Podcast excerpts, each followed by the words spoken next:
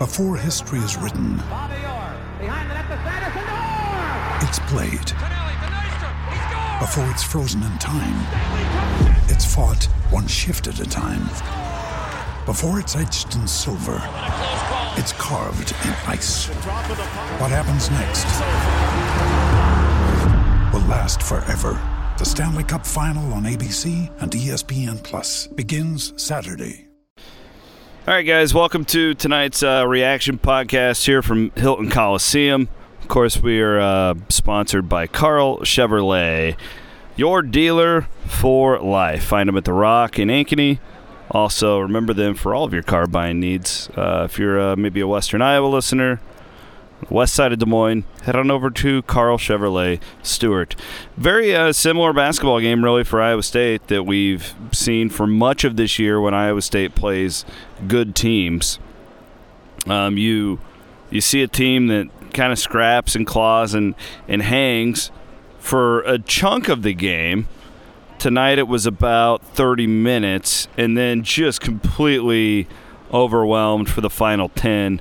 And that's what resulted in Baylor's sixty-seven to fifty-three victory over the Cyclones. And yet another one of those just ugly home games where Iowa State can't get out of the fifties. And that's just something we're not used to here at Hilton Coliseum. You know, um, just a couple of uh, – we'll start with the macro and work into the um, smaller things. You know – what an opportunity for Iowa State when you look at Baylor, four of twenty from three. Uh, Baylor, you know, wasn't – I don't think Baylor was very good tonight for their standards, but they were tougher than Iowa State. That That's the one thing that I get frustrated with watching this team more, because I know they're not very skilled. I, I just think that, you know, you you look at it and they, they, they're not very good at – they're not good shooters. uh, offensively, I mean, I know their efficiency numbers are okay, but it's like, what did they have? Seven assists tonight on eighteen field goals. The offense isn't isn't good by, by anybody who watches it on a daily basis. And I just thought Iowa State got out tough there, specifically in the second half. Like, I just – the frustrating part for me watching this team is, so you know you're not skilled – but, like, the defensive rebounding, the the amount of offensive boards that these opposing teams continue to get against Iowa State is just – I mean, it's it's just really hard to watch, a death by a thousand paper cuts type deal. fifteen offensive rebounds for Baylor tonight.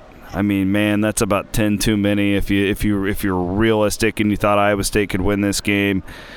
forty-four points in the paint for the Bears compared to twenty-two by Iowa State. I mean, just really a total, complete and total mismatch in that aspect of the game. And then, you know, I think a little bit of fool's gold probably too in the first half where Iowa State was was in it, but, you know, Rasir Bolton went off. I had to pull up how many points he actually had in the first half, but he he went off in the first half and was really – unlike him. I mean, I think he had all four of his threes were in the first half. And, you know, that really kept the scoreboard competitive. Um, Iowa State made it interesting to start the second half. I thought that they competed really well. But, again, I'm not sure um, how many of you guys listened to the show on K X N O, but I talked about this for a good chunk of the day today. It's just how, you know, you, you've seen it time and time again with this group where they can really hang for thirty minutes and then fizzle out. And that has been, you know, the couple games that are exceptions, I think, from that, Iowa and Kansas, those games were just total blowouts, and it, it didn't really matter what Iowa State did. I mean, Iowa State wasn't good enough those nights and was never going to be, you know, in contention to win that one. But, you you know, you looked at a couple of things tonight, and, you know, they, they kept competing there. And then Steve Prohm got that technical, and the wheels really fell off after that. I didn't like the technical, but it really was a bad um, turning point in the game for Iowa State. And just, I mean, guys, you it is not difficult here. eighteen for fifty from the field, thirty-six percent. Another four for seventeen night from three. it's not difficult. This is pretty simple basketball. You have to be able to make shots to win. And I, I you know, Iowa State just, I've never seen a team that misses shots in key situations, like open spots where, especially in this building, where it can really, you know, turn the tide as far as the momentum and that sort of thing. And this this team could just never seem to get there. You know, Mike Jacobson, there was a bunny that he missed around the rim early in the, uh, I want to say like midway through the first half. Um, Haliburton missed an open three at one point in the second half that would have pulled him within one. You know, and this this building does have a life of its own, but you still have to feed the beast a little bit, and this team doesn't do a good job when it comes to feeding that beast. I just just be realistic. It's not a very good basketball team. It's a I don't even know what the record is at this point. Um, yeah, it's like ten thirty when I'm recording this. I haven't updated any of that yet, but nonetheless, um, Iowa State only led for like three minutes in the game, only three lead changes. Baylor was in control, um, as close as it was there at, at the early part of the second half. Baylor's just better than Iowa State. These teams could play one hundred times. Iowa State's not going to win many of them.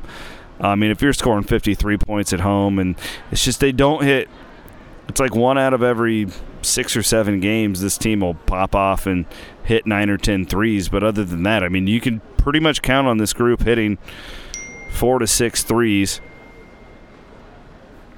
per game, and that's just not enough when you're shooting as many as they do. And just when you're, you know, you give up forty-five percent on the other end. Baylor actually, uh, that number was above fifty late in the second half and dropped off considerably right towards the end. Iowa State actually made this look a little more competitive than it actually was there late in the game. Baylor got a technical. Iowa State hit a couple free throws and whatnot. But, yeah, I mean, I, you know, I thought, too, talked about this a little bit on the air today.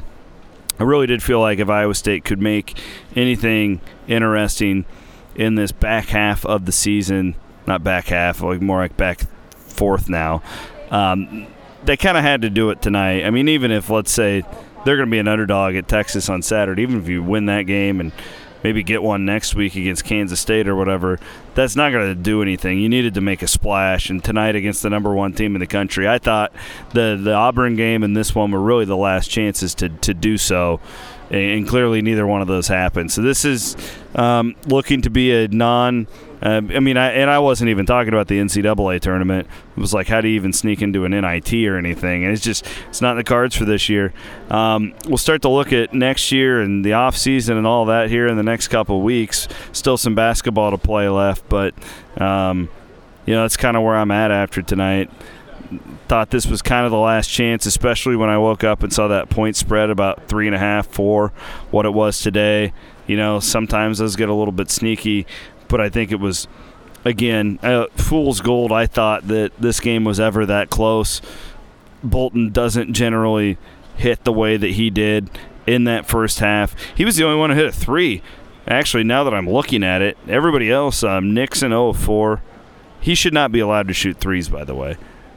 Um, he he just shouldn't. He's something like, I think he's hit three three-pointers in the entire Big twelve season, something like that. Alex Halstead told me during the game, which is an incredible statistic, really, in its own right.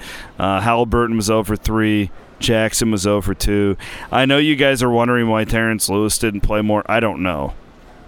I don't. Like, I, I don't know the answer to that. I thought he was fantastic after the – or at the end of that game on the road against Auburn. I, I don't know the answer to that, and I I wish I did. Um, there's clearly some reason Steve Prohm doesn't trust him, and, you know, I don't – knowing Steve, I don't think he'll play those types of things out in the media, um, but f- there's something going on there. Otherwise, he'd be playing. I mean, Steve Prohm's catching a lot of pressure and a lot of flack right now. He clearly will want the best guys out there, but there, there's got to be something there. I, I, I don't know what it is, though. But he only played two minutes tonight. Um, Solomon Young, I thought, took a step back tonight. He had been a lot better right? recently. He only had two points and three rebounds. And that's my thing. Like, I mean, Solomon's got to be – I just the, the rebounding thing, like Condit, three rebounds in fourteen minutes.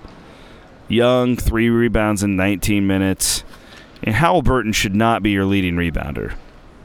I guess he played forty minutes, but he had eight rebounds. I mean, that's like that's over twice as many as anybody else on the floor. Like, that's the problem. That's my frustration. I know this team stinks when it comes to shooting the basketball. I expect it. I know that they're susceptible to playing bad defense, but I want them to be tough. And I, I just, like, that's the stuff that I I had really hoped at the beginning of the year and throughout the year that this team would just develop that nastiness, and it, you're just not seeing it. I know that I think that they're playing hard. I'm not saying that I think I, they just don't have that style within them. I think you have a bunch of guys who want to play the way Iowa State normally plays, but they're not they're not talented enough skill-wise to do that. And now you're asking them to play another way, and they don't know how to do that. And it's January twenty-ninth. Do the math. It's a bad combination. Iowa State loses sixty-seven to fifty-three. This has been your Reaction Podcast. Of course, we are courtesy of our friends at Carl Chevrolet. We are having a game watch with Wide Right and Natty Light coming up on Saturday at Whiskey River in Ankeny. That is a Longhorns network game. If you can't get that, um, I'll have the details and stuff on drink specials, food specials, all that. And uh, check out our Twitter feed and the Wide Right and Natty Light feed for that. And that will be coming up um, on Saturday. I believe that is a one o'clock tip. Uh, if it's not, actually it might be three. Just check. But we're, we are doing a game watch with those guys. The, the old uh, mantra, win or lose, we still booze, right? Whiskey River and Ankeny coming up on Saturday. Thank you for listening. Appreciate you guys. And um, we'll have more content coming up tomorrow. Cyclone Fanatic Radio Show. Uh, Jared Stansbury and Rob Gray will have that for you tomorrow night from six to seven on fourteen sixty K X N O and one oh six point three F M. Of course, we'll have it on the Cyclone Fanatic Podcast Network feed. Um, also, I want to remind you all to check out the latest Title nine podcast. That was posted earlier on Wednesday. The ladies had our friends from Jethro's, Mike from Jethro's, and courtesy of our friends at Iowa Pork. They gave you Super Bowl recipes for the pork. Uh, the pork producers, good stuff. I know I'll be doing that coming up on Sunday. So go check that out. Thanks for listening, guys. Uh, have a great rest of your Wednesday night and your day on Thursday.